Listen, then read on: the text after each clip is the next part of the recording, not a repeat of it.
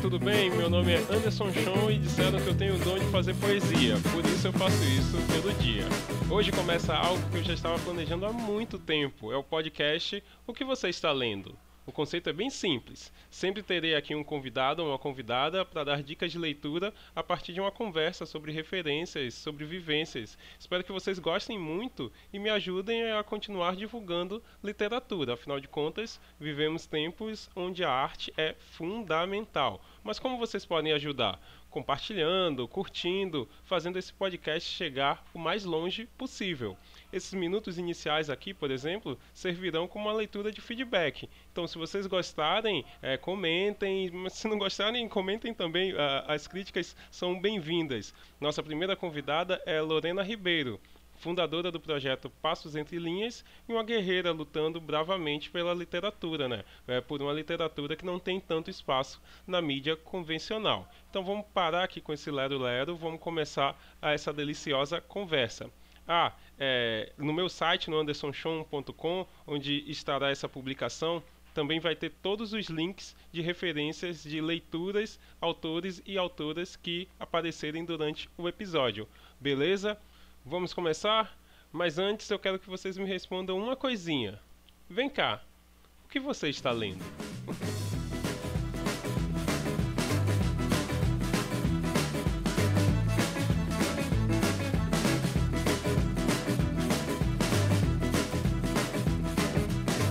Bom dia, boa tarde, boa noite.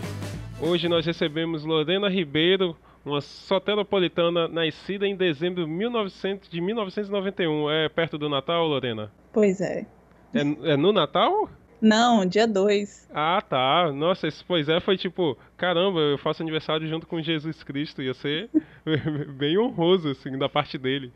Você é mestra em língua e cultura pela Universidade Federal da Bahia e uma doutoranda, né? Daqui a algum tempo teremos a doutora Lorena Ribeiro. Que, que legal, né?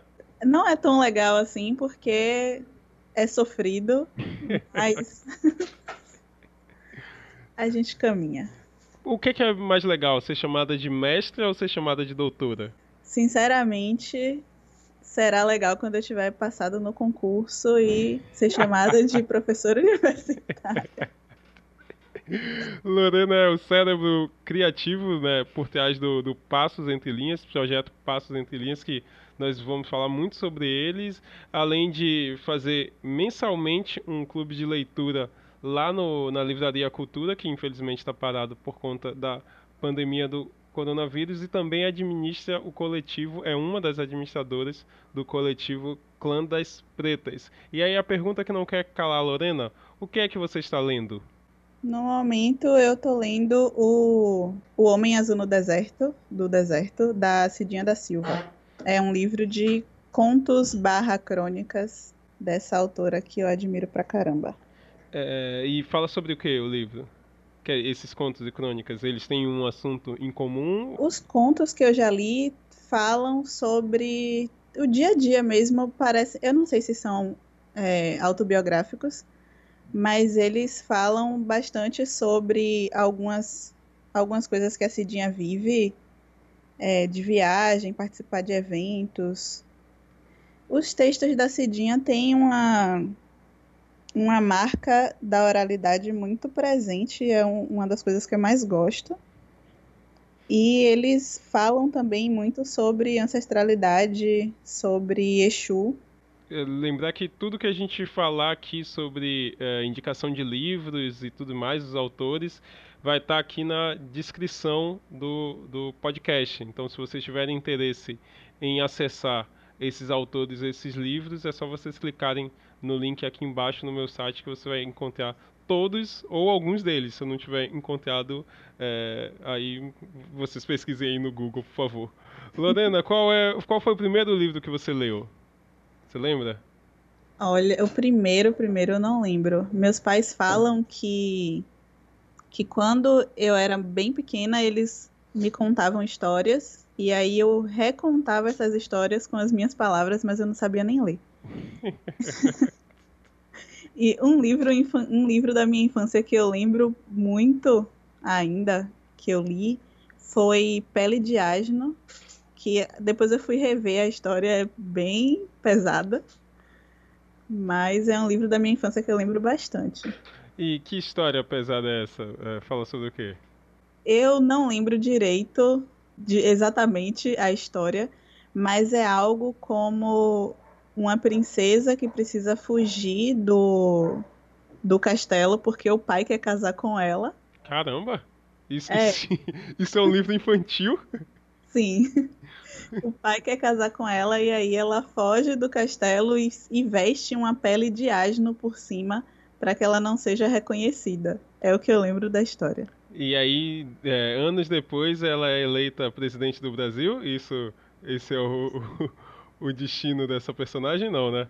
Não, não. mas, mas, casaria bem, assim. Agora, nossa, que livro infantil. Você tinha ele em casa? Era casa de parente? Era, foi na escola? Eu tinha ele em casa. Minha mãe é bibliotecária, então ela. Eu não sei se. Eu não sei se ela trabalhava em algum lugar que tinha esses livros. Mas eu tinha alguns livros assim da, da coleção em casa de princesas. E, o fato dela ser bibliotecária, como você falou, sua mãe ser bibliotecária, é, ajudou você ter ingressado no mundo das letras, trabalhar com literatura? Ou não? Você acha que se ela não fosse bibliotecária, você iria para esse caminho de qualquer jeito? Não, não. Na verdade, não. Na verdade, quem me incentivou mais na leitura, assim, minha mãe, sim, meu, minha mãe e meu pai, com certeza, porque eles liam para mim, né, quando eu era criança. Mas minha tia, que também é bibliotecária, a irmã mais nova de minha mãe, ela me emprestava livros quando eu era adolescente. Então, ela teve essa grande grande influência também na minha formação como leitora. Agora, para trabalhar com, com literatura, eu acho que nenhuma das duas me incentivou muito, não. Eu acredito que os professores na escola, os professores de português, tenham contribuído mais. E quando eu decidi, no ano do vestibular, que eu decidi que eu queria ser professora, meus pais falavam: Mas menina, professora ganha pouco, professora, você vai ser professora. e aí eu tive aquela. Se tiver algum adolescente ouvindo esse podcast e você tiver com dúvida do que você vai prestar para o vestibular, fique tranquilo, porque todo mundo passa por isso. É. Ou a maioria das pessoas. É. É, é, tem aqueles casos de que parece que a pessoa nasceu para ser aquela profissão e ela sempre quis ser aquela profissão e ela nu nunca entra em dúvida, mas tem os casos de que até o dia lá da inscrição do vestibular você não faz ideia do que vai fazer, né? Então é isso. Eu queria ser professora, queria fazer letras. Meus pais meio que me, me desmotivaram porque eles acharam que eu iria minguar na pobreza sendo professora. Aí eu pensei em ser jornalista, mas foi justamente no ano em que cancelaram o, a obrigatoriedade de, para ser jornalista, ter que ter o diploma. E aí eles falaram: ah, mas agora você vai ser jornalista, não precisa nem de diploma, para que você vai fazer faculdade de jornalismo? E eu fiquei nessa coisa, nesse ping-pong de o que é que eu vou fazer, pensei em várias coisas, acabei passando em letras. Foi a melhor coisa que aconteceu na minha vida. Pô, que legal, é. Qual foi a coisa mais absurda que você pensou em, em, em cursar, assim? E, tipo, mais absurda no caso de que menos combinava com você? Eu acho que psicologia. Ah, engraçado que psicologia e letras de alguma forma é, caminham próximo. Na verdade, psicologia e educação, né? De alguma forma eles caminham de mãos dadas, né? Sim, eu acho que. Outro dia eu estava conversando que eu tenho vontade de fazer alguma pós-graduação em psicologia, porque professor. Eu acredito que professor tem. Se tiver alguma, algum conhecimento sobre psicologia, já é um facilitador na sala de aula. É muito. Mas para época eu acho que psico... hoje em dia eu me interesso bastante, mas para época eu acho que psicologia foi o mais diferente do que eu estava tava buscando. Até nutrição, pronto, nutrição é mais distante ainda do que psicologia.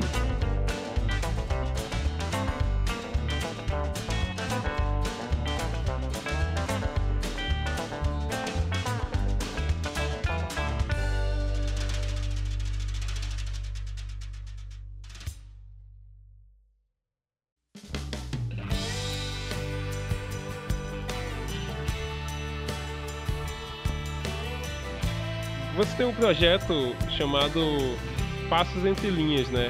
Eu lembro que umas duas vezes eu já tentei explicar esse projeto e as duas vezes eu, eu expliquei meio errado, assim. Então eu não vou tentar de novo.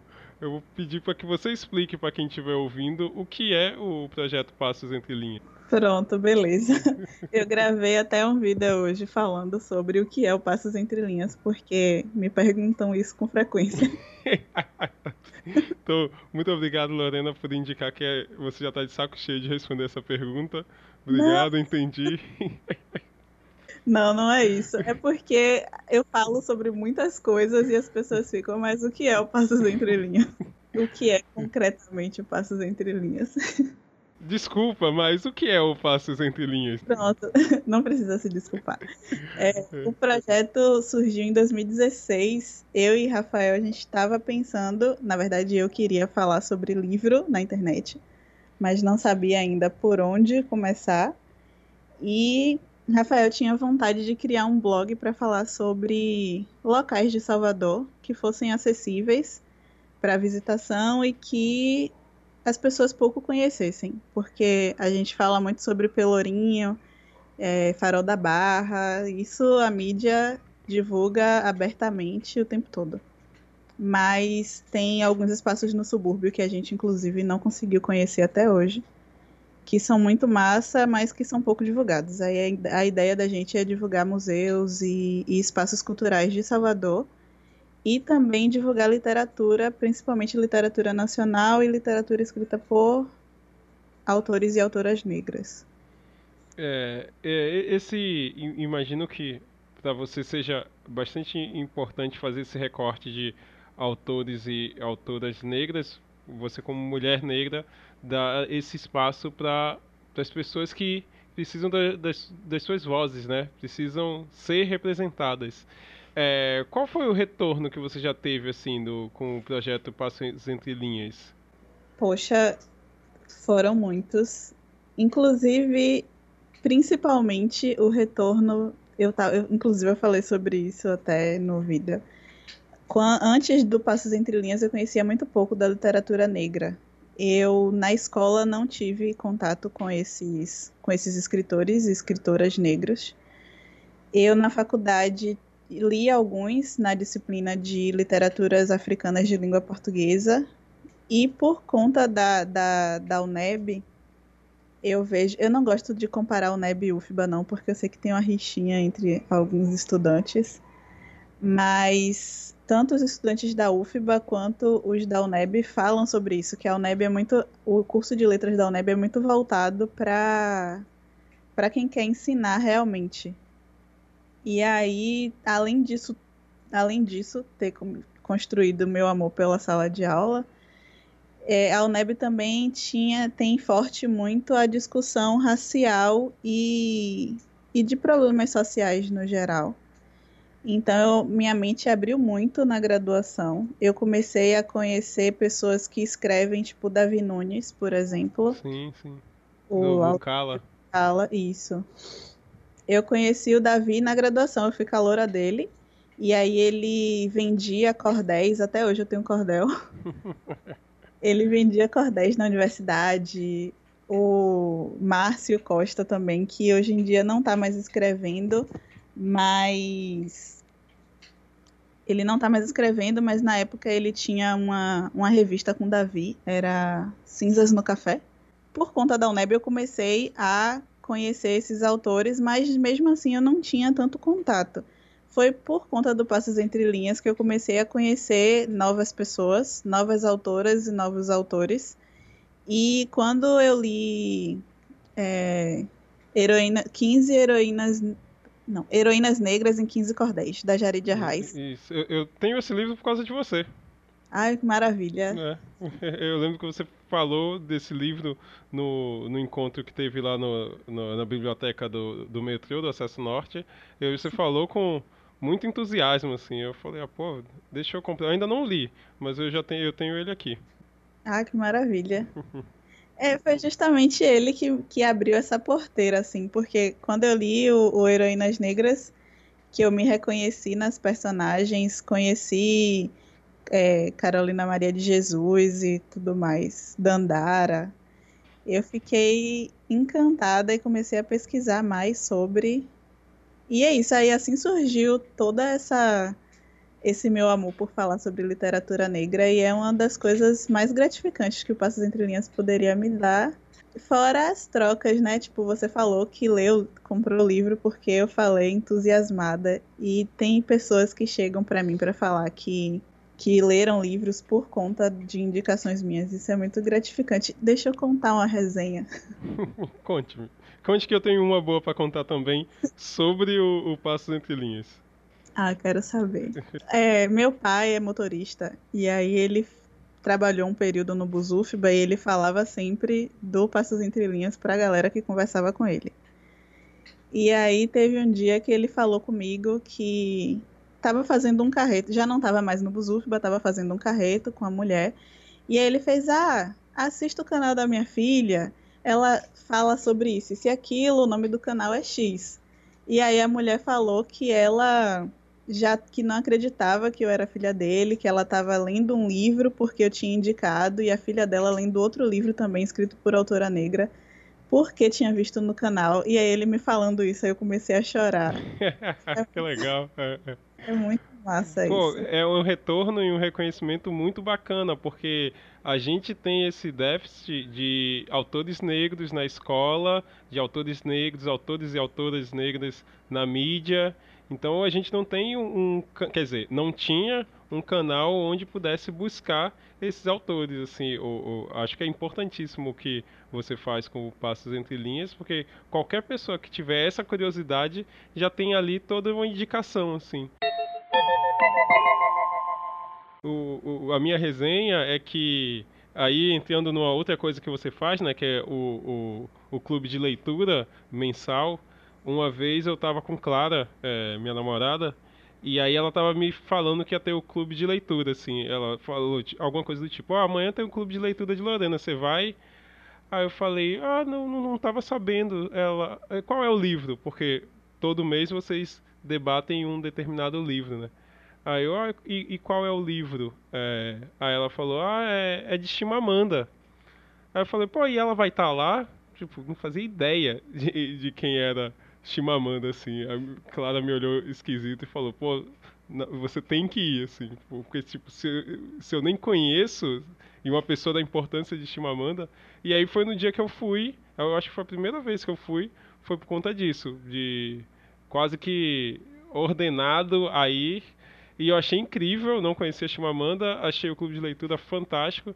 Os debates foram incríveis também. Eu lembro que eu tive uma experiência muito bacana porque o, o livro era o Sejamos Todos Feministas e, e tinha muitas mulheres, né?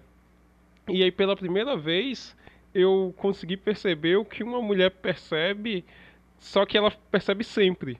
Porque ali eu tava com muito medo de falar besteira. E porque era o tema maior ali entre vocês era um livro com teor feminista, assim. Aí eu fiquei pensando, pô, como deve ser difícil em algumas situações ser mulher, porque eu tô com medo de falar porque o tema é sobre feminismo. Mas as mulheres às vezes ficam com medo de falar quando o tema é futebol, carro, jogo, que não são temas masculinos, na verdade são temas sociais, né? É, e aí depois dali eu fiquei com muita vontade de ler o livro. Não comprei porque eu estava achando muito caro para um livro que era muito fininho, mas depois num outro clube de leitura do Passos Entre Linhas eu fui sorteado e ganhei o livro. E li e acho fantástico, acho muito, muito, muito bom. Acho que todo homem deveria ler o Sejamos Todos Feministas da Chimamanda. Sim, ele é um livro incrível e tá, para quem tem Kindle, tá disponível na Amazon de graça também. Um outro exemplo, é, a partir disso, quando eu terminei de ler, eu publiquei no Instagram que eu tinha adorado e publiquei isso, falando que todo homem tinha que ler. E aí um amigo meu, que eu encontrei na rua depois, assim, ele falou, pô, velho, baixei o Kindle daquele. Baixei o Kindle, baixei o, o e-book daquele livro que você falou no Kindle, porque tava de graça, não sei o que. Na época já tava de graça. Que bom que ainda tá, porque quem tiver Kindle. É, é, já compra, assim. E aí é interessante porque eu, eu acredito que você não consegue mensurar, né? Com a quantidade de gente que você influencia com esse trabalho, né? Não, e eu fico eu, eu não tinha muito. Tem, cabe, cai nessa questão, você falou sobre o feminismo, cai na, na, na. Aí eu lembrei que eu faço algumas oficinas de. participo, né, como ouvinte de algumas oficinas de escrita, e aí a gente sempre fala nas oficinas que as mulheres, sobre essa questão do, da, de se sentir recuada para falar algumas coisas. Não sei nem se recuada é a palavra certa. Acuada. E a gente tem vergonha de falar, eu sou escritora, eu sou chefe de cozinha, eu sou isso e aquilo. E é uma coisa que a maioria dos homens não sente. E no, nas oficinas a gente fica observando que os homens falam: Ah, eu publiquei tantos livros, eu publiquei. Eu sou escritor há não sei quantos tempos. E as mulheres: Ah, é, eu escrevo algumas poesias, posto no blog X. Aí a outra que já conhece: Sim, os livros que você publicou. Ah, é, publiquei aquele livro lá, mas não é muita coisa não. E aí, até outro dia, eu tinha essa vergonha de falar que. Ah, eu tenho um projeto literário, siga lá e não sei o quê. Então eu, eu não sabia tanto o retorno porque eu tinha vergonha de divulgar, tinha vergonha de dizer isso. E, e agora que eu tô sem vergonha,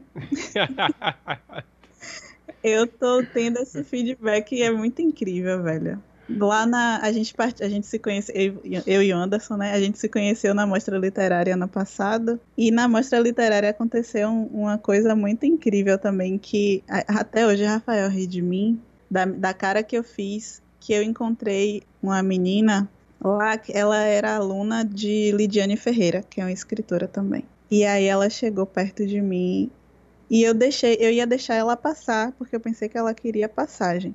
Só que ela pegou na minha mão, a mão dela tava suando, gelada. Ela fez, Lorena, eu vim para te ver, eu queria te conhecer pessoalmente, eu não tô acreditando que você tá na minha frente. E aí eu fiquei tipo, ai. Eu fiquei, eu não tô acreditando nisso. Aí eu comecei a chorar e meu olho já tá cheio de lágrima de novo. Pô, mas que legal, né? É, eu acho massa para mim é muito louco essa ideia, assim, mas eu acho legal essa ideia de que você pode ser o ídolo de alguém, assim. De que alguma pessoa pode ter eh, visto tanta validade no que você estava falando que ela segue aquilo meio que como um mantra, assim, lógico que de, de forma positiva. E, e o que você faz, né, que é da representatividade, então dizer aos negros que existem pessoas como eles escrevendo, dizer às negras que existem pessoas como elas escrevendo, então, nossa, isso deve engrandecer muito quem está assistindo os vídeos, quem posteriormente compra os livros, assim, então é, eu acho que você deve ter aí outras fãs sem nem saber. Eu não tinha noção dessa possibilidade. Para mim era ah, eu faço uns conteúdos na internet, mas não é tão incrível assim, não. O nome da menina é Raíssa. Eu falei menina, o nome da menina é Raíssa. você faz conteúdos para a internet com literatura, mas você não se limita a isso, sim. Você também escreve, tanto é que a gente tem um livro no forno, né? Você tem aí um, um com, com uma publicação que irá acontecer em breve. É, fala um pouco, se é que você pode falar. desse livro que você está planejando publicar? Claro. É, foi, é bom você perguntar, porque eu já quero te agradecer publicamente. o, o, projeto de escrita criativa Entre Escritas, né? Eu, eu toco com Tainá Cerqueira, e aí a gente convidou o Anderson para lançar um desafio também em parceria lá no canal. E ele meteu logo três desafios de vez. Explica um pouco esse projeto, porque eu acho que você explicando ele, a gente vai cair no, no, no seu livro, né? De, de como nasceu a ideia do seu livro. Pronto. É, o Entre Escritas surgiu porque é, eu, eu acompanhava o, um canal literário, também literário, o Litera Sutra, da Mona Lisa Marques, e ela criou um, um clube de escrita no canal dela, só que ela parou de publicar e a gente ficou órfão de desafio de escrita. E a Tainá fazia parte desse grupo também. Até que eu fiz, tá, o que, é que você acha da gente continuar o projeto, tocar com outro nome e tal? A gente conversou com Mona Lisa, ela disse que achava ótimo. E começamos o Entre Escritas. E o objetivo é lançar mensalmente um desafio literário, um desafio de escrita para estimular a criatividade das pessoas que gostam de escrever. E agora a gente, a gente lançou tipo uma maratona de escrita, porque nós mesmos estávamos atrasando os desafios. Então, durante esse mês de maio e junho, a proposta é ter uma semana para cumprir cada desafio. E uma pessoa me perguntou, mas precisa ser escritor para poder participar? Que eu falo escritores, né? Mas aí eu respondi a ela que eu aprendi em uma das oficinas de escrita que eu fiz, que se ela escreve, ela é escritora. É, então, exatamente. É. A gente tem a ideia de escritor muito como alguém muito renomado, que tem vários livros publicados. Muito intelectualizado, assim, que sabe é, falar sobre tudo, que tem uma fala muito rebuscada. Sim, é, isso é muito louco, uma, uma construção social bem. Que eu acho que é mais para afastar a gente mesmo da, do lugar de escritor, né? Isso, é. Mais afasta do que aproxima, então não funciona. E aí, com. Eu falei a ela isso, né? Respondi a ela isso, a gente tá fazendo. Tá refazendo os desafios ou fazendo os que a gente não. Revisando os desafios ou fazendo os que a gente não fez.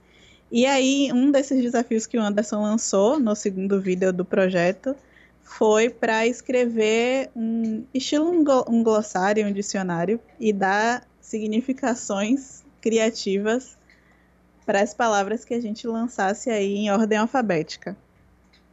E aí, engraçado que as várias coisas vão interferindo na, na produção do, de quem escreve, né? Eu estava pensando como é que eu vou fazer esse desafio que Anderson lançou. E aí a gente foi para, eu fui para Flynn, que aconteceu ano passado em Cajazeiras, e aí eu ouvi alguém falando sobre escrever pelo olhar de uma criança, algo assim. E aí eu sempre ando com um caderninho na mão, um caderninho de ideias, e aí eu saquei meu caderninho, anotei. e fiquei pensando como é que eu vou fazer esse glossário pelo olhar de uma criança. E aí surgiu a ideia do glossário da Jana, que é uma menina de 7 anos que escreve um glossário a partir das vivências dela. Tipo, a palavra saudade remete a ela um sentimento que ela tem pelo avô e as lembranças da época em que eles brincavam de bola de sabão no parque, andavam de bicicleta. Pô, que bonito. É, eu tô apaixonada pela personagem. e já tem alguma data de lançamento? Ainda tá no forno, no forno mesmo? Ainda tá meio cru? Como é que tá a produção dele? Então, o livro está sendo ilustrado pela Késia Silveira, que é também grafiteira. Pô, que ela... massa! Sim, os trabalhos dela. Ela participou da Flinha até, numa mesa. Eu não lembro. Eu lembro que tinha ela, Evanilton Gonçalves, mediando, e uma outra pessoa do grafite também, para falar sobre, sobre hip hop e grafite. E aí ela tá fazendo as ilustrações. Ontem ela me mandou o primeiro teste da, da personagem principal. Eu já chorei aqui de emoção. Pô, daqui até o lançamento desse livro vai secar as lágrimas, Lorena. Vai, eu sou muito emotiva. E aí. Mas é porque eu me apaixonei mesmo pela personagem. E eu, fi, eu escrevi pensando também no meu afilhado para ele ler e ter alguma referência positiva, né? Pô, que legal. É, eu fico toda. Eu falei, era para ser surpresa, mas eu já falei com Kézia que eu acho que não vai rolar, porque eu não aguento. tem a, a Janaína tem um primo que ela ama muito, que é Pietro, e Pietro foi inspirado em meu afilhado, que é Pietro também. Então a intenção é que ele ele tenha alguns problemas de autoestima por conta de dos colegas da escola, né? Ele acha que por ele ser gordo ele é feio. Eu tento mostrar a ele que não, que ele é lindo do jeito que ele é, mas imagina você ouvindo da sua madrinha uma coisa e ouvindo dos seus colegas, você vai achar que sua madrinha tá falando porque é sua madrinha. Por exemplo, essas piadas gordofóbicas mesmo. A gente não tem ideia do quanto vai machucar o colega isso. E por mais que você não faça as piadas, você rindo tá corroborando com essa ideia, né? Exatamente, é. Exatamente. E a criança não vai pensar, tipo, não, eu não brinco com ele assim, eu não, não faço piada com ele. Mas se você tá rindo, você tá meio que concordando com aquilo. Mas a criança não tem essa noção. E aí, Pietro, o Pietro do livro vai ter as mesmas características físicas do Pietro, Pietro Ribeiro. Pô, que legal. Sim, aí eu espero que ele se reconheça no personagem, que ele entenda que ele é bonito e que o coleguinha dele, que parece também com o Pietro, personagem, também é bonito. E aí vai. Pô, que honra, né? Seu... Quantos anos o Pietro, seu afilhado, tem?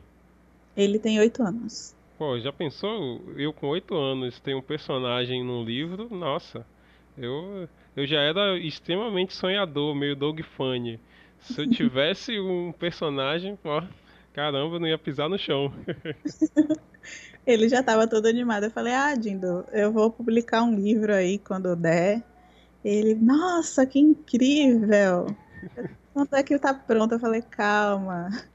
Não, é engraçado como, e aí é, entrando nesse ambiente de, de, crianças e escola, é engraçado como as crianças elas olham para o ser escritor como um negócio magnânimo, assim. É, teve algum livro na escola que te incentivou a ler? Você lembra de algum livro desses paradidáticos que, que tenham sido um grande incentivo à, à sua leitura, ao que você faz? Não lembro. Eu lembro da professora Maluquinha, que talvez tenha me influenciado a gostar tanto da ideia de ser professora, não sei.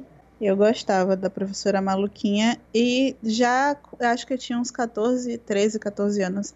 Eu li depois daquela viagem da Valéria Piazza Polizzi, não esqueço o nome dela. Com o nome desse também?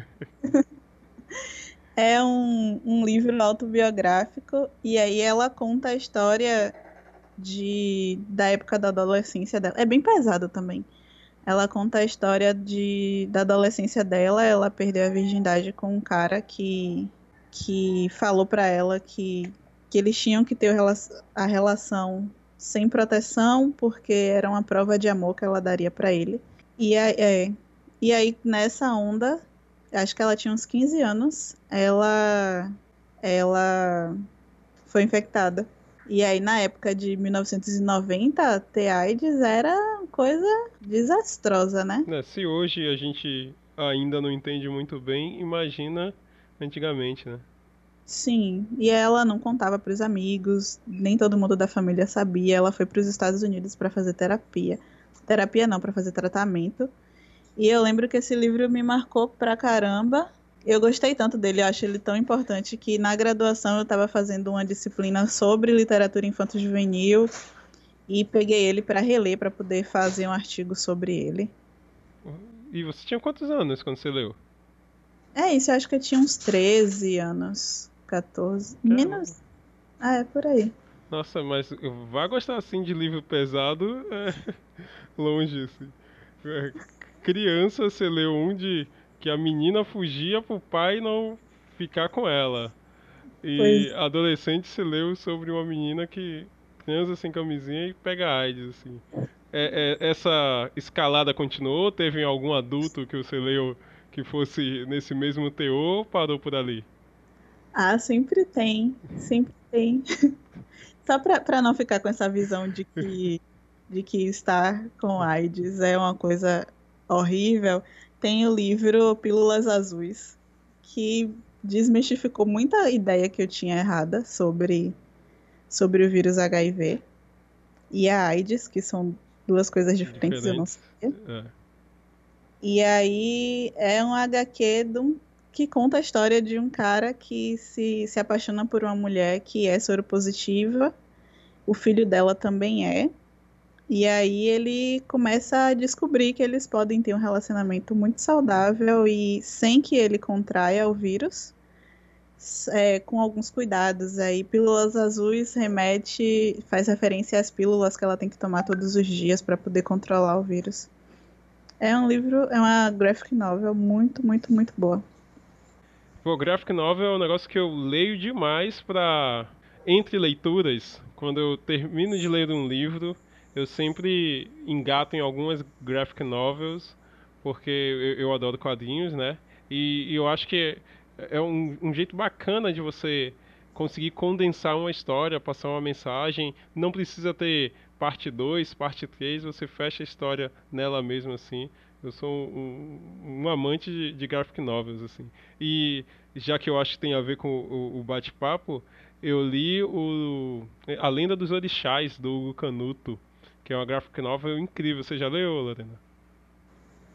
Não, eu não li ainda, mas eu tô doida para ler também. É muito boa, assim. É... Quem tiver a oportunidade de ler é, é fantástico. Entrando no, numa, numa reta final aqui, você pensa em escrever alguma coisa que, que tenha um, um, tom mais feminista ou mais racial? Eu acho que por agora não, porque eu ainda me sinto muito, muito verde para falar, para tratar sobre isso.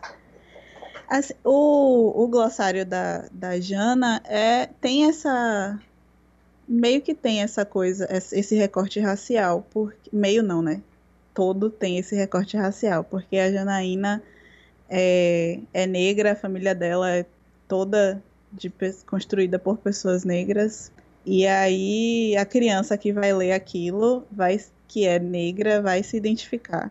E é uma. Eu acredito muito na, no poder que é o livro, não só o livro, né? O poder que essas leituras, quadrinho, livros infantis, tem para reforçar a autoestima positiva. Porque aconteceu comigo mas falar é, diretamente sobre questão racial, sobre questão do feminismo, eu não me sinto segura ainda. Eu gosto muito de ler, de discutir nos eventos e tudo mais, mas escrever sobre, não sei. E você acha que a, a mulher negra, o homem negro, já ocupa um espaço justo dentro da literatura? A gente está perto disso? A gente está longe disso? Qual é o seu ponto de vista tanto como alguém que difunde essa literatura negra, como alguém que agora vai estrear nesse mercado editorial? Eu acho que a gente, tanto os homens quanto as mulheres negras, negros, a gente não tem ainda o espaço que a gente deveria ter na literatura, porque um, eu postei outro dia sobre literatura, leia representatividade no Instagram. E aí um amigo veio me perguntar por que eu fico sempre falando sobre ler representatividade. E aí ele disse que era meio que a obrigação. Pronto, ele falou. Fica a ideia de que independente do livro ser bom ou não, você tem que ler porque o autor é negro ou a autora é negra. Aí eu falei para ele que não. A, a ideia é a gente conhecer essas pessoas que produzem literatura e que não têm a oportunidade de estar nos espaços que os autores não negros estão. E eu falo, também estava assistindo alguns vídeos sobre um, é, escritores e escritoras indígenas e eles eles têm tão pouco espaço quanto a gente no mercado editorial. Talvez até menos, né? Até menos, realmente. Realmente. E assim, eu falo sobre ler literatura negra não como você só precisa, só tem que ler literatura negra. Eu leio mangá, eu adoro. eu adoro outros outros outros autores também que não são negros. Mas a ideia de, de levantar a bandeira de ler autores negros, ler autoras negras, é justamente para que a gente consiga chegar perto, né, da visibilidade que essas outras pessoas têm. Porque na escola, por exemplo, você. Os, se você perguntar quem leu Jogos Vorazes, quem leu o Diário de um Banana, um bocado de aluno vai, ah, eu li, eu gosto. Mas se você pergunta quem aqui já leu Heroínas Negras Brasileiras em 15 Cordéis, que é um livro que dá para ser trabalhado em escola, né, com as crianças. Poucas pessoas vão conhecer. Eu vim conhecer Tia Ciata, que é um, uma sambista, foi, né, uma sambista incrível, e era de Santa Amaro, aqui da Bahia, por conta do livro da Jaride. Você precisou de uma pessoa de fora para te mostrar alguém que estava próximo a você, né? Sim. É. Eu também acredito nisso, assim, quando você se reforça a ideia de negros tendo que ler pessoas negras, é, não é porque você só tem que ler, mas é que você tem que ler também, né? E quando você quando se tem um predomínio em determinado local, né, o interessante é você tentar tornar aquele local mais heterogêneo. Então não é a ideia não é ler negros só por ler negros. Não, é porque se a gente não tiver esse intuito, a gente vai acabar só lendo pessoas brancas porque o mercado é dominado por pessoas brancas. Mas não há problema nenhum, né?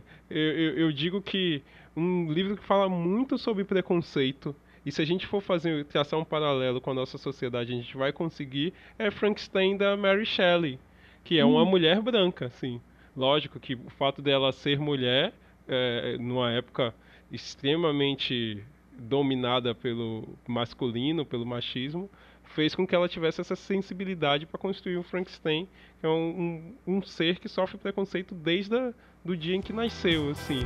Mas se a gente for fazer um paralelo com a situação dos negros atualmente, a gente também conseguiria fazer. Então não é só ler negros, é ler negros também.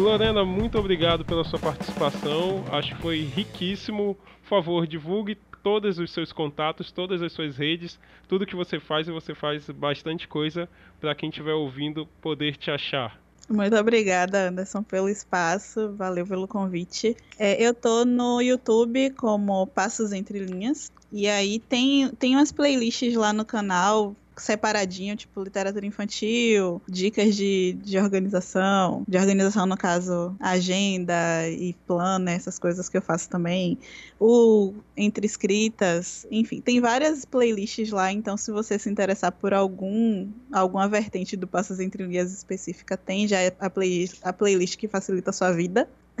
no Instagram também Passos Entre Linhas. E eu tô no Twitter, mas eu não sei mexer muito naquilo, não. Pô, eu saí do Twitter. É, eu, eu posto alguns devaneios assim, às vezes. Divulgo mais os vídeos do que outra coisa. Mas tá como Passos e Linhas. E eu sou o Anderson Chon e vocês podem me encontrar no meu Instagram, que é @andersonchon, no Facebook, para quem ainda usa Facebook também como Anderson Chon e uma fanpage lá do Um Poeta Crônico, o meu livro, e no meu site, que é o andersonchon.com.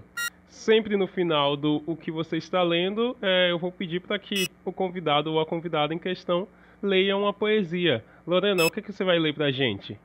Eu tinha escolhido um, mas eu acho que eu vou ler outra. Eu não sei se se encaixa muito em poesia. Eu acho que casa um pouco com o que a gente a gente está falando durante o a conversa aqui. Então, é, eu sou da, da pessoa que escreve no caderno ainda, né? então você vai ler uma poesia sua? Sim. Ah, como é o nome?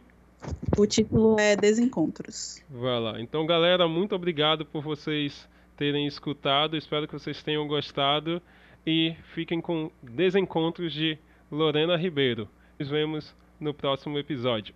Tchau!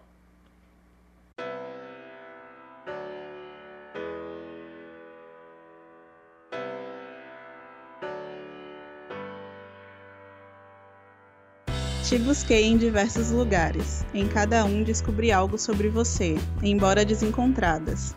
Aos sete anos te procurei em filmes, novelas, desenhos. Nada. Nos esbarrávamos nos relatos em seu diário que, após violado, foi deixado de lado. Desarranjo. Aos 14, caçava em revistas uma identificação. Nada. Nessa época sentia sua angústia, o medo de nunca se encaixar, de não ser a escolhida, de estar sempre à margem. A vergonha do cabelo cheio, mantido estirado, à custa de horas de trabalho árduo Duas décadas levei para ter um pequeno vislumbre, para visualizar um indício de você. Uma venda tecida por medos e inseguranças nos separavam, inaceitação. Aos 21, de cabelo curto, se avistou bela e forte, indiferente a comentários que tanto te travavam anos atrás. E foi quando aconteceu o nosso encontro. Fernanda, Maraísa, Gil e Raíza lhe abriram os olhos, se as buscas anteriores falharam, em blogs finalmente a representação. pertencimento. Cidinha, Jaride, Jovina e Cristiane auxiliaram a formar a ponte que nos uniu de vez. Migrei por espaços avulsos em busca de quem sempre esteve aqui, forçadamente ocultada, a essência de mim.